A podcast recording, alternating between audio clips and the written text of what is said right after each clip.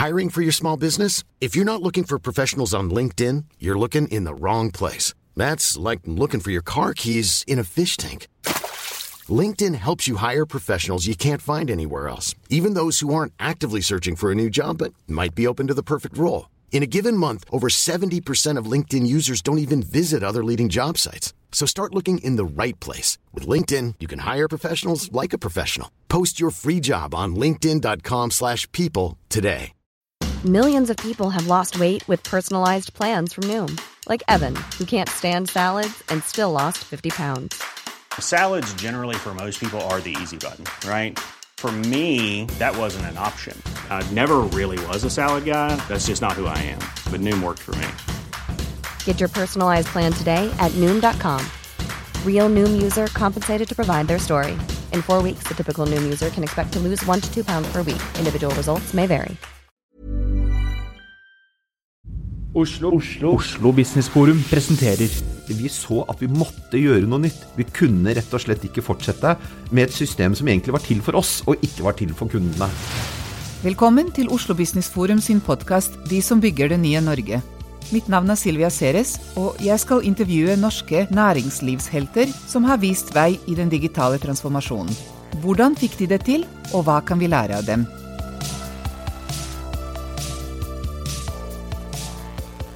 Bernt Reitan Jensen fra Ruter, velkommen til vår nye podkast. Du, er du er faktisk vår første helt ut. Eh, tanken her er at eh, vi syns, altså Oslo Business Forum, jeg og flere venner, har eh, gått og tenkt på at det er altfor mange rapporter og altfor mange eh, foredrag og kronikker som forteller oss i Norge om hvordan vi ikke henger med i denne digitale disrupsjonen. De sier at eh, togene har kjørt, og vi sitter igjen på perrongen. Og det vi mener er, for det første er det ikke riktig. For det andre så er det utrolig lite inspirerende å føre den type retorikken. Eh, Så eh, det vi har bestemt oss for, er å vise frem noen av disse nye helter som bygger det nye Norge. Og du er en av dem. Og jeg tenkte- veldig blid. Ja! Ja, Jeg tenkte kanskje du er den perfekte til å begynne å fortelle oss hvorfor vi ikke sitter igjen på perrongen. Ja, vi har i hvert fall perrong. Ikke og vi sant? sitter jo ikke der, holdt jeg på å si. Nei, jeg, jeg tror du har rett, jeg. Jeg tror vi i Norge har faktisk en del å være stolt av, og en del ting som er attraktivt, også internasjonalt. Og det burde jo bygge på, mer enn det å sitte og være lei oss for, at, for det vi ikke får til. Det er selvfølgelig også noe, men jeg syns jeg syns det får nok fokus. Og jeg syns faktisk du har helt rett når du sier at eh, det er ting vi har fått til. Og det å dele gode historier kan kanskje inspirere andre også.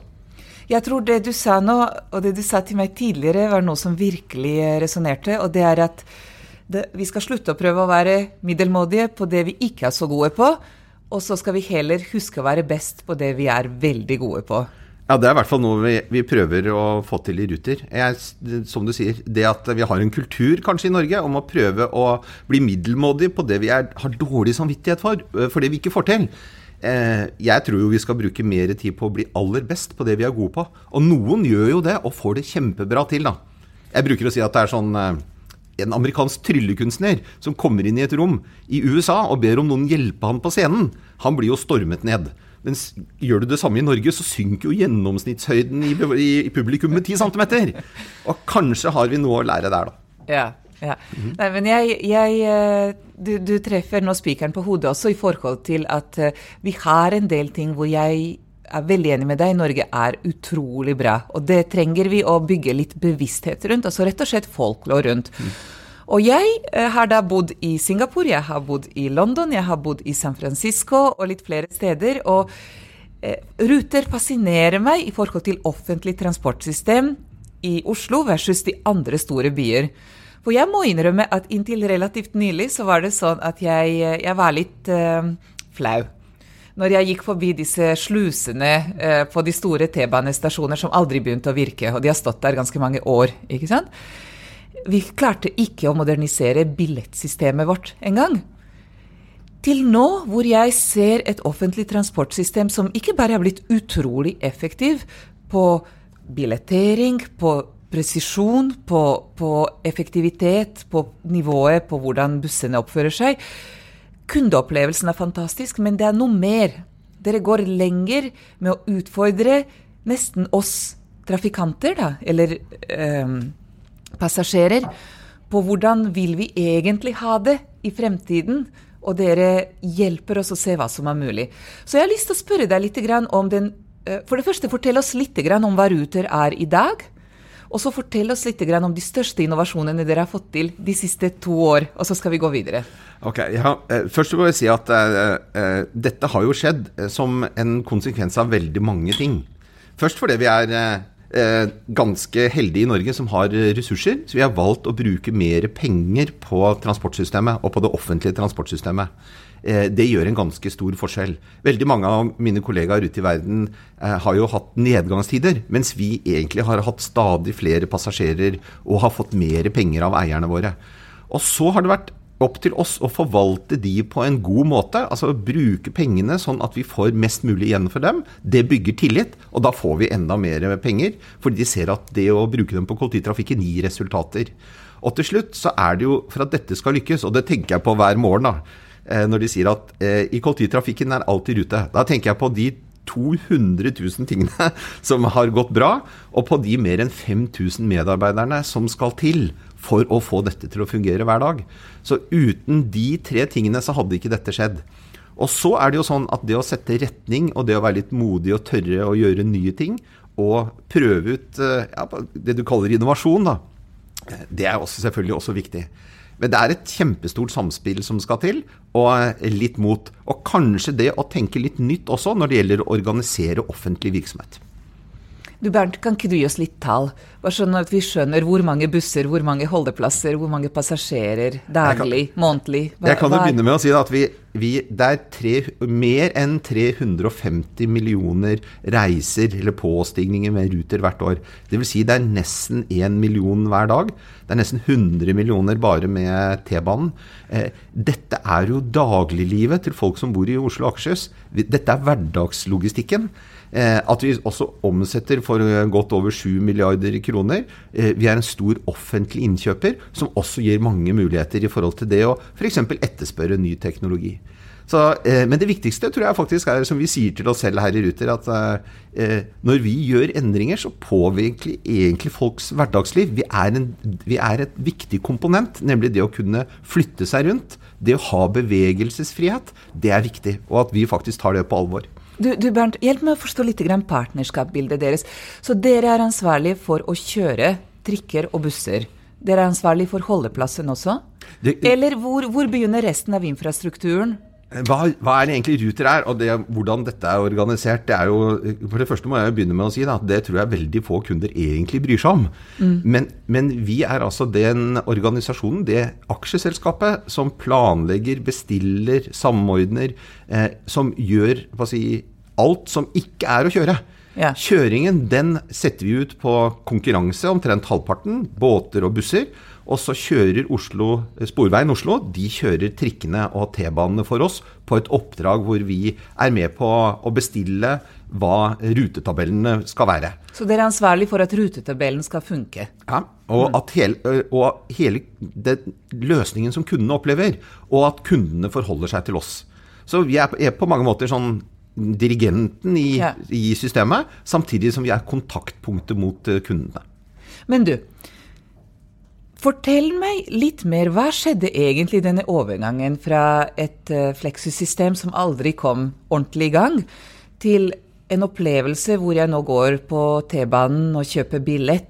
Uh, utrolig enkelt. Ikke med én klikk, for da ville det vært uh, lommeringning, som du sier, men, eller lommebetaling. Men to. Til, til, en veldig fin innsikt i når T-banen kommer. Du har vist oss litt rundt i bygget her nå.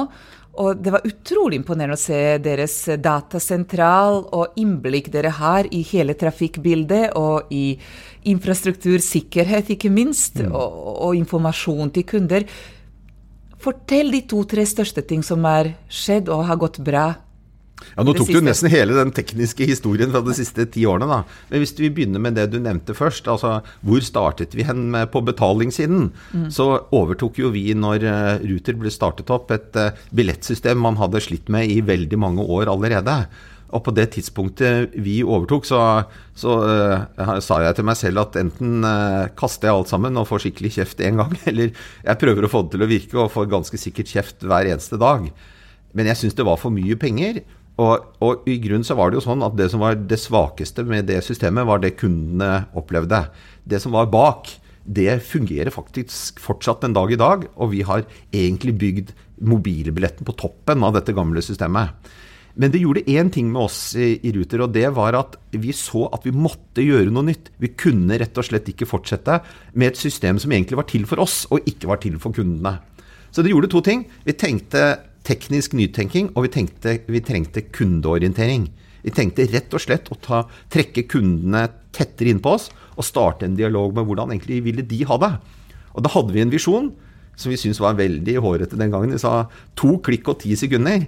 I forhold til sånn som man ofte sto mange minutter foran en automat og mens frustrasjonen steg. Eh, nå er vi jo nede i to klikk og under ett sekund. Eh, hvis du har kjøpt en billett før. Og kundetilfredsheten den har jo gått fra aldri over 34 eh, med det gamle systemet, til aldri under 92% med det nye. Så det å ta kundene på alvor, det kan jeg vel egentlig varmt anbefale. Det gir deg jo bedre løsninger. Det ga oss en sense of urgency og, og, egentlig sendte oss hodestups ut i den nye digitale tidsalderen. Men du Bernt, jeg har lyst til å utfordre deg på to ting her som jeg tror du tar litt, eh, litt for eh, på en måte Selvsagt. Eh, vi snakket litt om det også, at når ting fungerer eh, Vi, vi i Norge er så flinke til å si at eh, som sagt, vi henger ikke helt med, og vi er sinker på det ene og det andre. Men så fort ting fungerer, så tar vi dem veldig for gitt. Altinn er et sånt eksempel. Jeg mener at Ruter og, og passasjeropplevelse i Oslo begynner å bli en sånn ting. Men likevel, det er mange som sier at de skal ta kunden på alvor.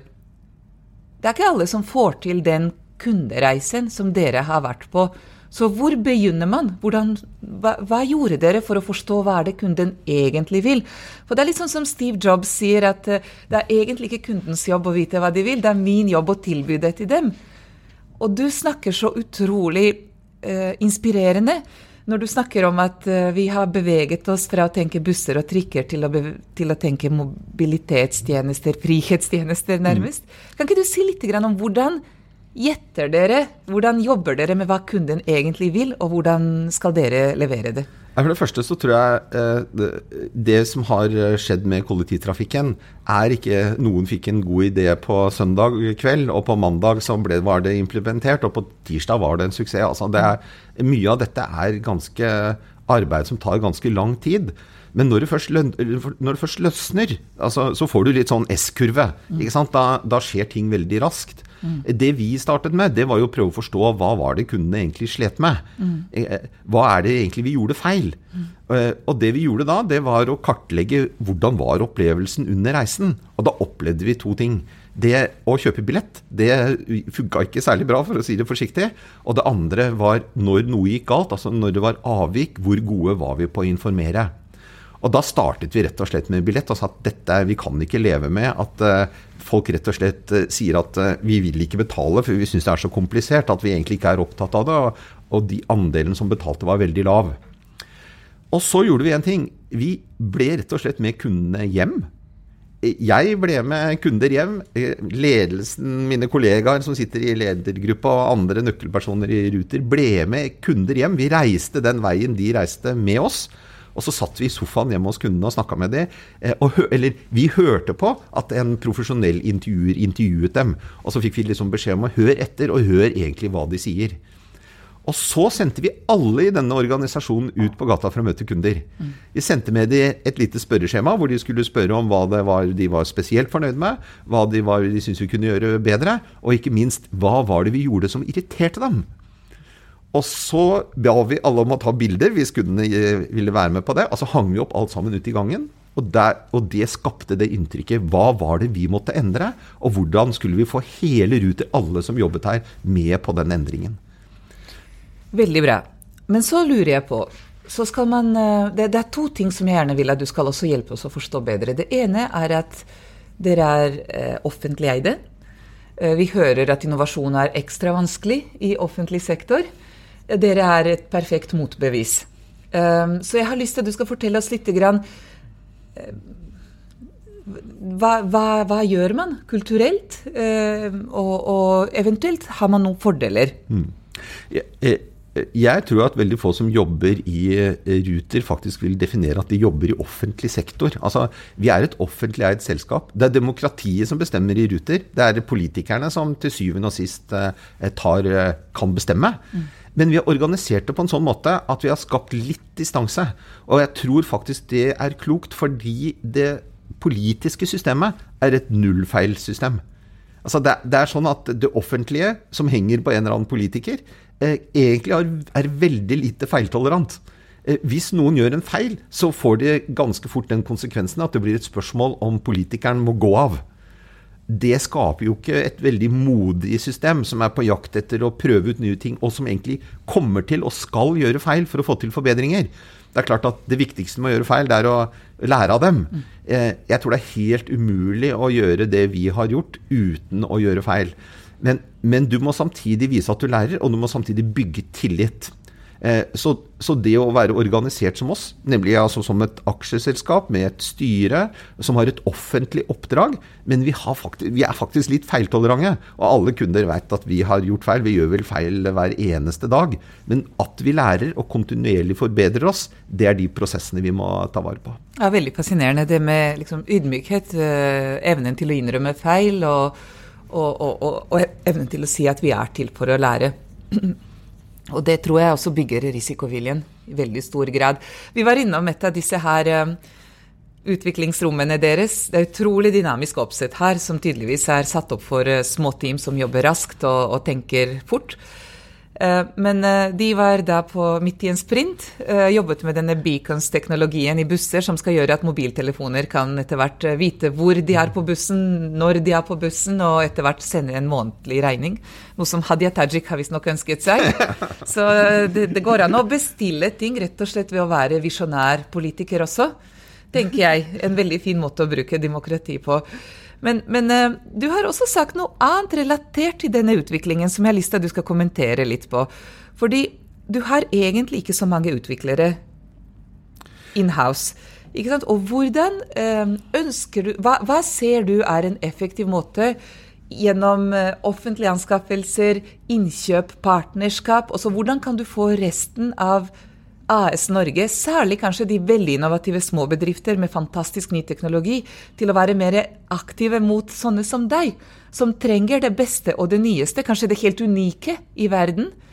Jeg kan jo si litt hva vi har gjort. da. Hvordan gjør du det? Ja, det første, og her blir det kanskje litt teknisk. da. Det første, vi måtte bytte plattform. Altså vi, vi, vi hadde jo et, det man kaller en vendor lock-in, altså en leverandøravhengighet, som gjorde at vi hadde proprietære systemer en leverandør hadde levert hele billettsystemet, eller andre IT-systemer for den saks skyld, med, liksom, eh, med proprietær teknologi. Så vi bytter plattform. Vi kjører nå veldig mye av det vi både drifter og lager i open source-systemer, hvor vi bruker eh, attraktiv programvare som unge utviklere og moderne utviklere faktisk elsker å jobbe med. Og dermed så blir det jo sånn at man vil jobbe med Ruter. Det er i hvert fall de tilbakemeldingene jeg får. Fordi vi bruker spenstige og, og, og tidsriktige IT-verktøy, og at vi har åpne løsninger. Det betyr at for oss så kan vi ta inn programvare som er utviklet av eh, f.eks. av uh, ildsjeler i Finland. Uh, reiseplanleggeren vår har kildekode som er laget i open source i Finland. Og så kan vi ta inn biblioteket. Det gjør det veldig mye lettere for oss å være dynamiske og interaktive med ja, gründermiljøer og miljøer som, liksom, ja, som lager gode løsninger. da. Samtidig som vi er attraktive de store, for de store, tradisjonelle leverandørene, fordi vi lener oss litt framover og har innovative løsninger. Så nå når vi hadde en konkurranse om rammeavtaler med eh, konsulentselskaper på strategi og utvikling, da, så fikk vi usedvanlig mange gode eh, tilbud fra også de store aktørene som strakk seg kjempelangt og konkurrerte om å få lov å være leverandører og samarbeidspartner med Ruter. Og Det er jo en forutsetning for oss hvis vi ønsker den posisjonen. Både å jobbe med de store etablerte, men også å jobbe med alle disse miljøene. Ikke bare i Norge, men i hele verden, som lager komponenter som, det, som er mulig å integrere i det vi vil levere til kundene i framtida. Det er to ting jeg har lyst til å, å, følge opp her nå. Det er utrolig mye morsomt du sier. Det første er at jeg var nylig på en stor offentlig eller stor halvakademisk konferanse som dreide seg om digitalisering nå. Hvor litt for mange næringslivsledere var skjønt enige om at digitalisering egentlig ikke dreier seg om teknologi. De mente at det dreier seg kanskje om prosesser og eh, organisasjon og mye annet, men teknologi var en liten del av dette her. Du, du er ikke i utgangspunktet teknolog?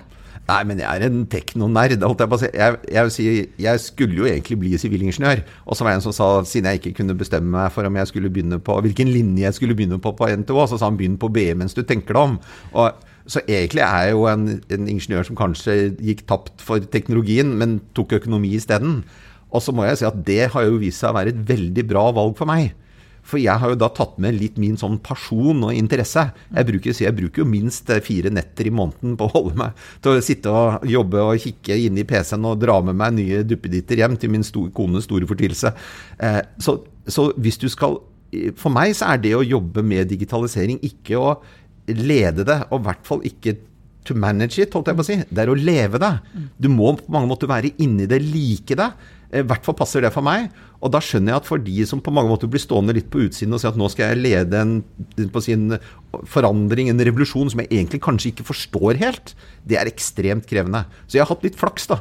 For grunn av at jeg har vært veldig interessert i dette, og det har gjort det mye lettere for meg å, å følge med, opplever jeg selv, da, på det som foregår akkurat nå. Men Bernt, jeg, jeg, tror du er en inspirasjon der også, for, for, det å si at man skal leve det og ikke bare lede det, tror jeg er utrolig viktig. Og man trenger ikke leve det på et ekstremt dypt nivå. Man trenger å være litt entusiastisk og litt eh, lærevillig, ikke sant? og så holder det å kunne det også på sånn noenlunde konseptuelt nivå. ikke sant? Jeg tror jo det å, å, ta rollen som en nysgjerrig kunde, det kan vi i hvert fall alle klare. Å ja. stille litt eh, utfordrende spørsmål. Jeg lærte en ting av han eh, Picard, han som flyr denne Solar Impulse, som flyr rundt jorda, at du skal utfordre alle dogmene. Du skal altså ta tak i det som du betrakter som mest selvfølgelig med det du holder på med, og stille spørsmålstegn med om det virkelig er sånn. Og da får du ikke de svarene fra den tradisjonelle industrien eller de tradisjonelle leverandørene. Du må faktisk se andre steder. Se mellom siloene. Og det er der vi har funnet mange av svarene. Men Kan ikke du gi oss litt på det rundt selvkjørende biler? For det, det, har gått fra å være en sånn utopisk greie til å bli en dystopisk greie for fremtiden. Nå er vi plutselig redde, for nå ser vi at det virker. Og mm. ikke bare virker det, men det er rundt hjørnet. Mm. Um, men hva, hva, hva, betyr det for et selskap som Ruter, og hva betyr det for, et, eh, for, for, for, Oslo-samfunnet? da? Jeg tror jo denne teknologien endrer jo fundamentalt mange av de spillereglene og mange av de dogmene jeg akkurat snakket om. Eh, husk at en buss er jo på mange måter en lastebil hvor de som sitter på planet, eh, spleiser på han som sitter i førerhuset. Og, og når det ikke sitter noen i førerhuset, så, så, endrer jo hele forretningsideen seg. Eh, vi, er, vi, bruker jo i dag å møte opp på et sted hvor folk ikke er, for å kjøre dem et sted de ikke er. Det er ikke skal, det er sagt mange ganger. Og, og, det betyr jo at denne forretningsscenen er ekstremt utsatt for at noen kommer opp med et bedre alternativ. Og da er det klart at de selvkjørende kjøretøyene, som jo da kan komme mye nærmere deg på tidspunktet av døgnet hvor det nå er altfor dyrt for oss å kjøre, og at det behøver å være, sitte mange flere på lasteplanet, eh, det skaper helt nye løsninger.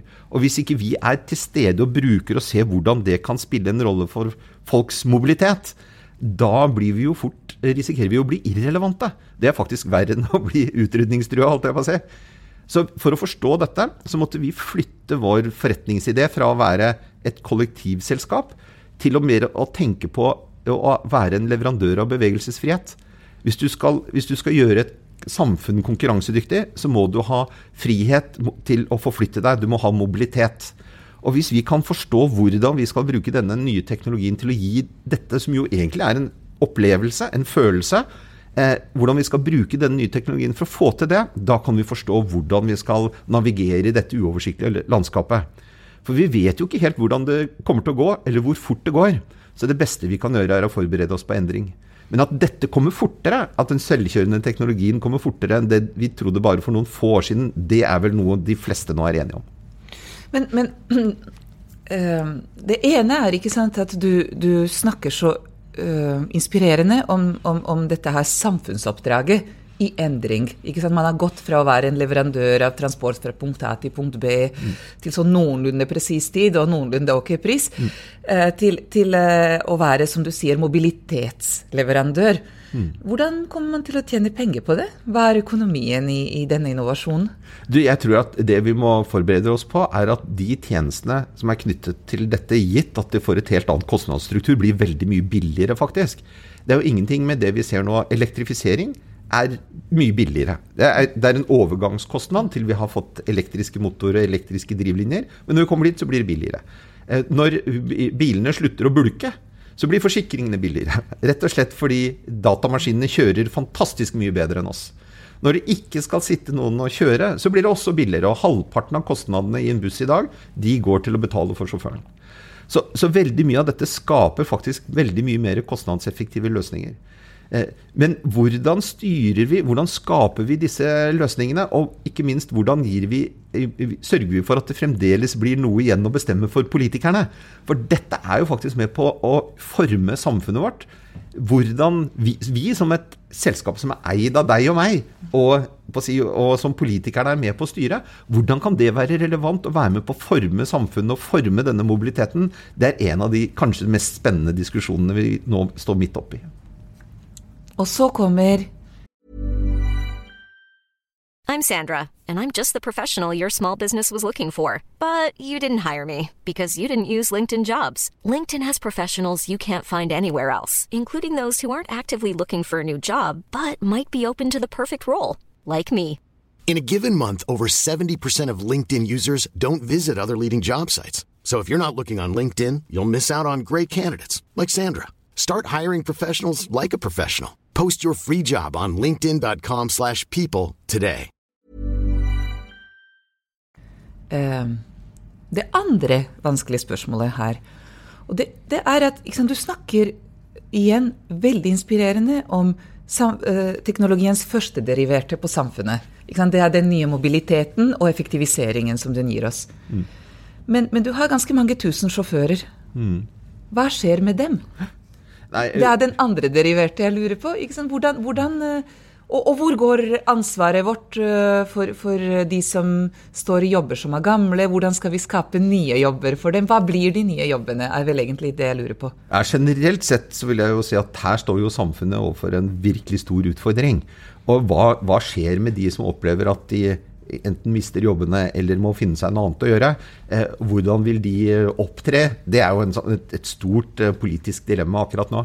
Men jeg husker jo altså når, når Televerket la ned sentralene, og de som mista jobben, de som satt der, at nå blir det mange mange færre som skulle jobbe i telekomindustrien. Det skjedde vel ikke. Men de gjør vel ikke det samme i dag. De sitter ikke lenger og kobler eh, på si, samtaler. Jeg tror også hos oss så vil det jobbe mange mennesker med eh, mobilitet. Eh, men de kommer ikke til å gjøre det samme, de kommer ikke til å kjøre buss. Og så får vi se hva slags jobber. Men de skal jo ta vare på disse løsningene. De skal bygge dem, de skal videreutvikle dem, de skal lage nye produkter. De skal passe på at det er trygt. Det er masse eh, jobber fortsatt innenfor denne sektoren her. Men det kanskje å sitte i førerhuset, det tror jeg det blir mindre av, for å si det forsiktig. da.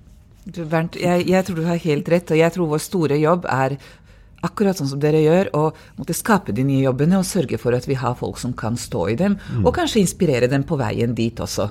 Ikke sant? Ja, jeg tror jo det, og en av uh, de diskusjonene vi faktisk står midt oppe i For vi trenger jo bussjåfører nå. Vi trenger dem til neste år. Vi vil antageligvis trenge dem om fem år også. Men hvor mange vi trenger om 15 år, det er uh, kanskje uh, ja, Det er det vanskelige spørsmålet. Eller jeg tror vi trenger mange færre, da. Så hvordan jobber vi med rekruttering, f.eks.?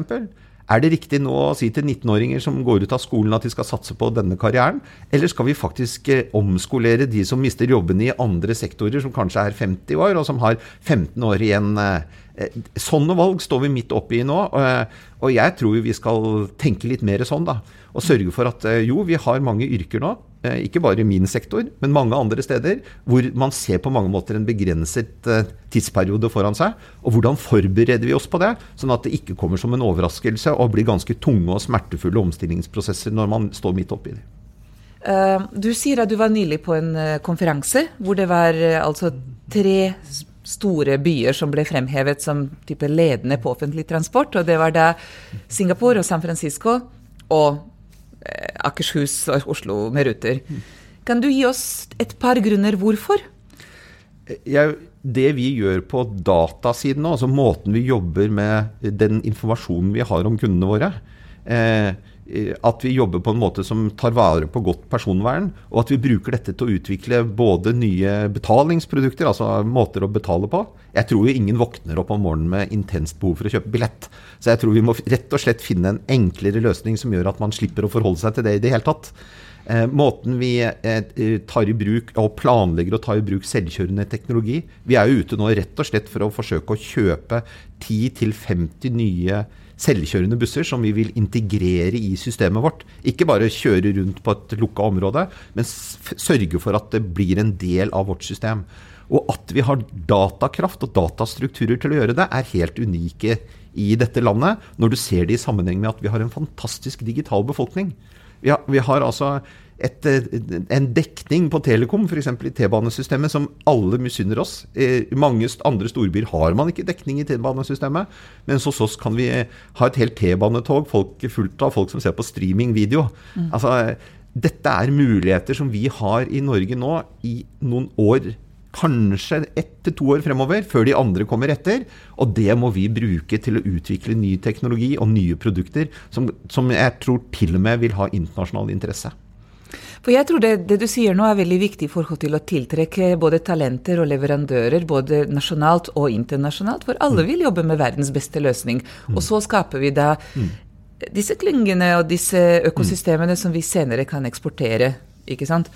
Uh, og, og, og, der er det veldig viktig eksempel dere er, uh, som en da som kommer med offentlige midler, som blir brukt veldig presist og veldig modig på å skape det nye. Ikke sant? Ikke bare forsvare det gamle eller uh... Og Der opplever jeg at vi har en veldig god støtte fra våre eiere.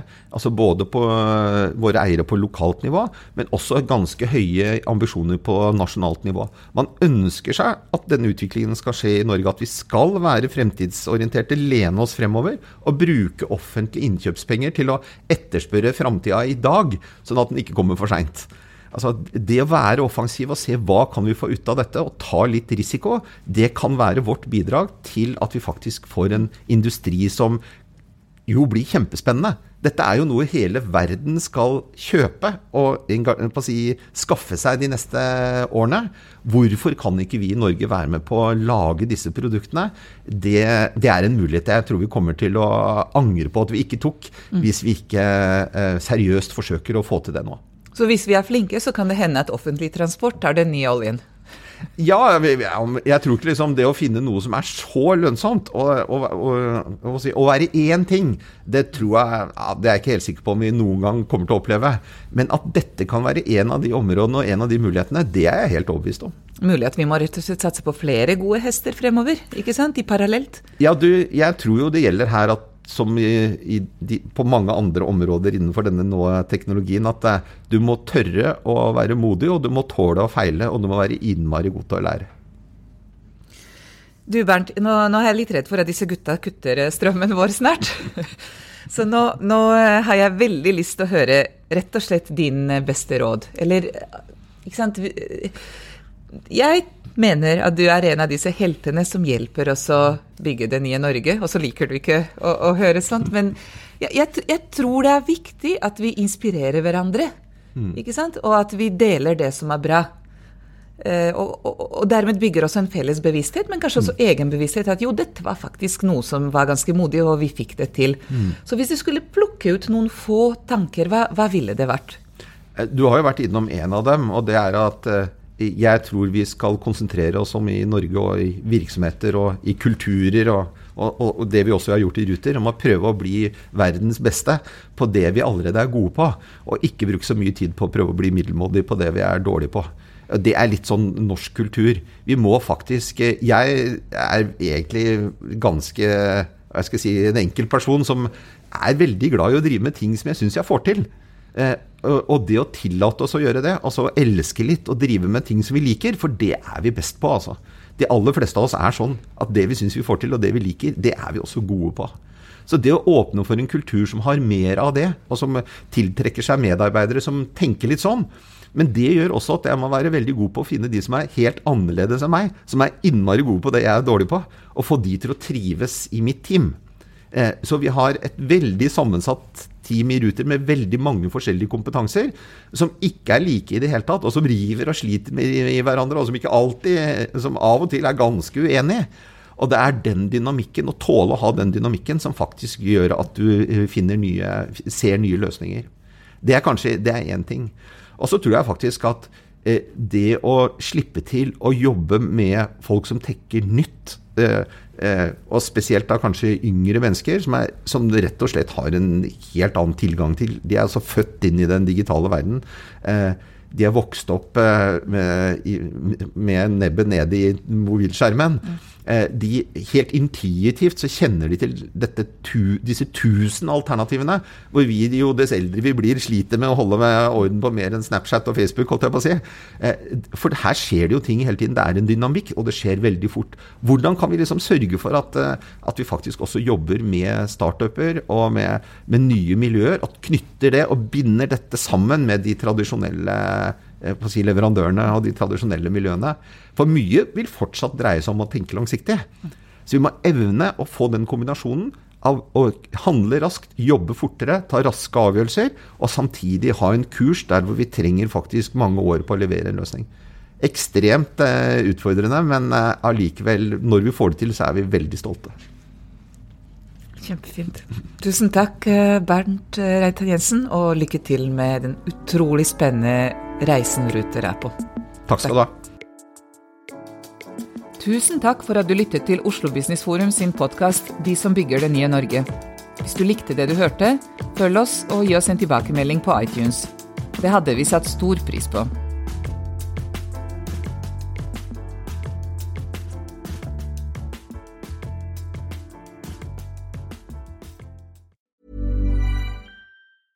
Normally, being a little extra might be a bit much, but not when it comes to healthcare. That's why United Healthcare's Health Protector Guard fixed indemnity insurance plans, underwritten by Golden Rule Insurance Company, supplement your primary plan so you manage out of pocket costs. Learn more at uh1.com. Hey, it's Danny Pellegrino from Everything Iconic. Ready to upgrade your style game without blowing your budget?